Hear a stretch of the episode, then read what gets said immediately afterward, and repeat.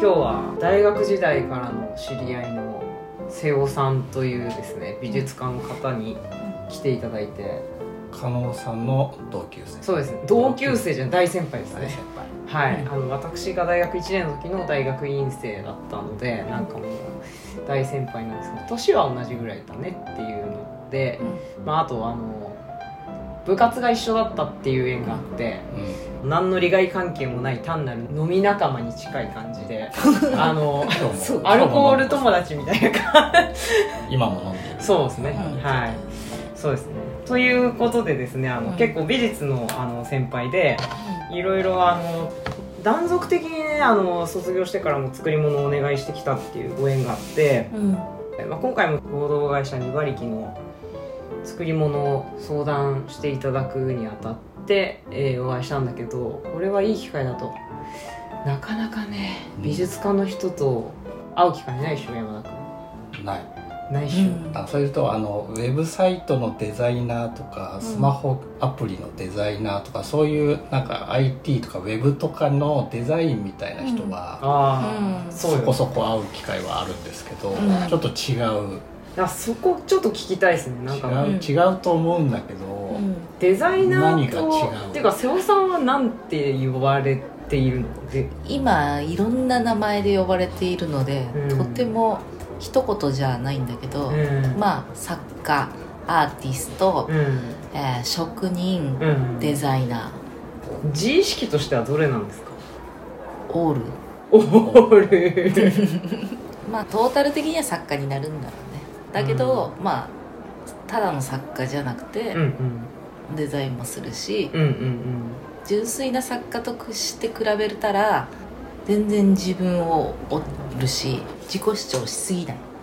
ところもあるし、うんうんそこはデザインっぽいなとは思うし、うんうんで自分のところで作っていくから職人さんだし、うんまあ、技術も結構職人な技術はいっぱいあるから、からまあそこら辺はオールって言えばオールなんだけど、うん。まあ、トータルで作家になっちゃうんだよね、なるほどね。ちょっと不思議な位置。最近さ、うん。あの自分のことをアーティストって名乗る人がすごく多いじゃない、うん。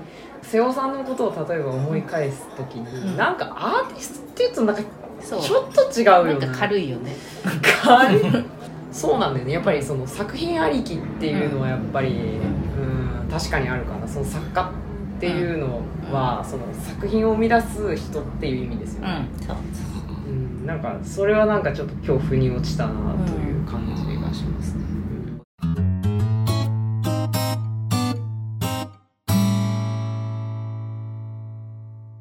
じゃあ瀬尾さん何作る人なんだっていうところなんですけど、うん。大学大学院で、まあ、うん。やってたことをうん。ちょっと改めましてなんかギュギュッと5分ぐらいで説明してもらっていいですか、大学は油油。ですよね。大学は油湯画科研究室、うん。だけど3年生の時にうん。版画科研究室に入ったのね、あ三3三年。で変わるの、うん。そう。ヨガヨガの時に3年生の時に、うん。あの選択できるのね。版版画に行くことを、うん。でそれで私は選択をしてうん。版画に行って、うん。でその時はリトグラフをやって。あリトグラフから始まったの？そう。最初はね。んでもともとその版画に行こうと思ってたのがさあの複製絵画の複製っていうことにすんごい興味があったのね。はいはい。絵画ってもののなんか販売に対しての疑問がすごい学生の頃から大きくって一品物の絵画。を、絵画を販売してうん。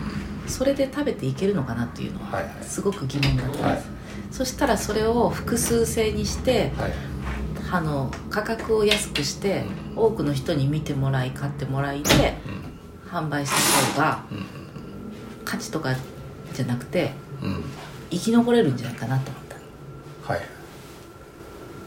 それで版画はすごい複数性にすごく惹かれて版画に行こうと思って。でできればいあの描いてたものをあのできるだけ再現したいと思ったからリトグラフに行って。彫りたいわけじゃない版画のテイストっていうかそのテクスチャーが欲しいわけでもない。うん。ただ絵画を複製したかったんだね。それ印刷だとやっぱダメだったんですか？印刷ではただのやっぱりあの印刷物になっちゃうのね。ああそうじゃなくそこにももその印刷されたものにもあの価値観があるような複数のものが欲しかったのね。だから版それなら版がいいんじゃないかなと思って。うん。へえこんな考えてるね学生の頃からねだから絶対こうまあまあ自分でやってることで食べていくっていうのはすごくずっとあったからそれをどうするかなと思ったのね。へえそれで版画に行ってんでやってみてたらまあ版画っていう大学の世界がすんごい狭くて、うん。まあ、アカデミックでねうん。あの版画協会とかってさうん狭いんだよね。うん。でこうしなきゃいけないああしなきゃいけないかなりあって、うん。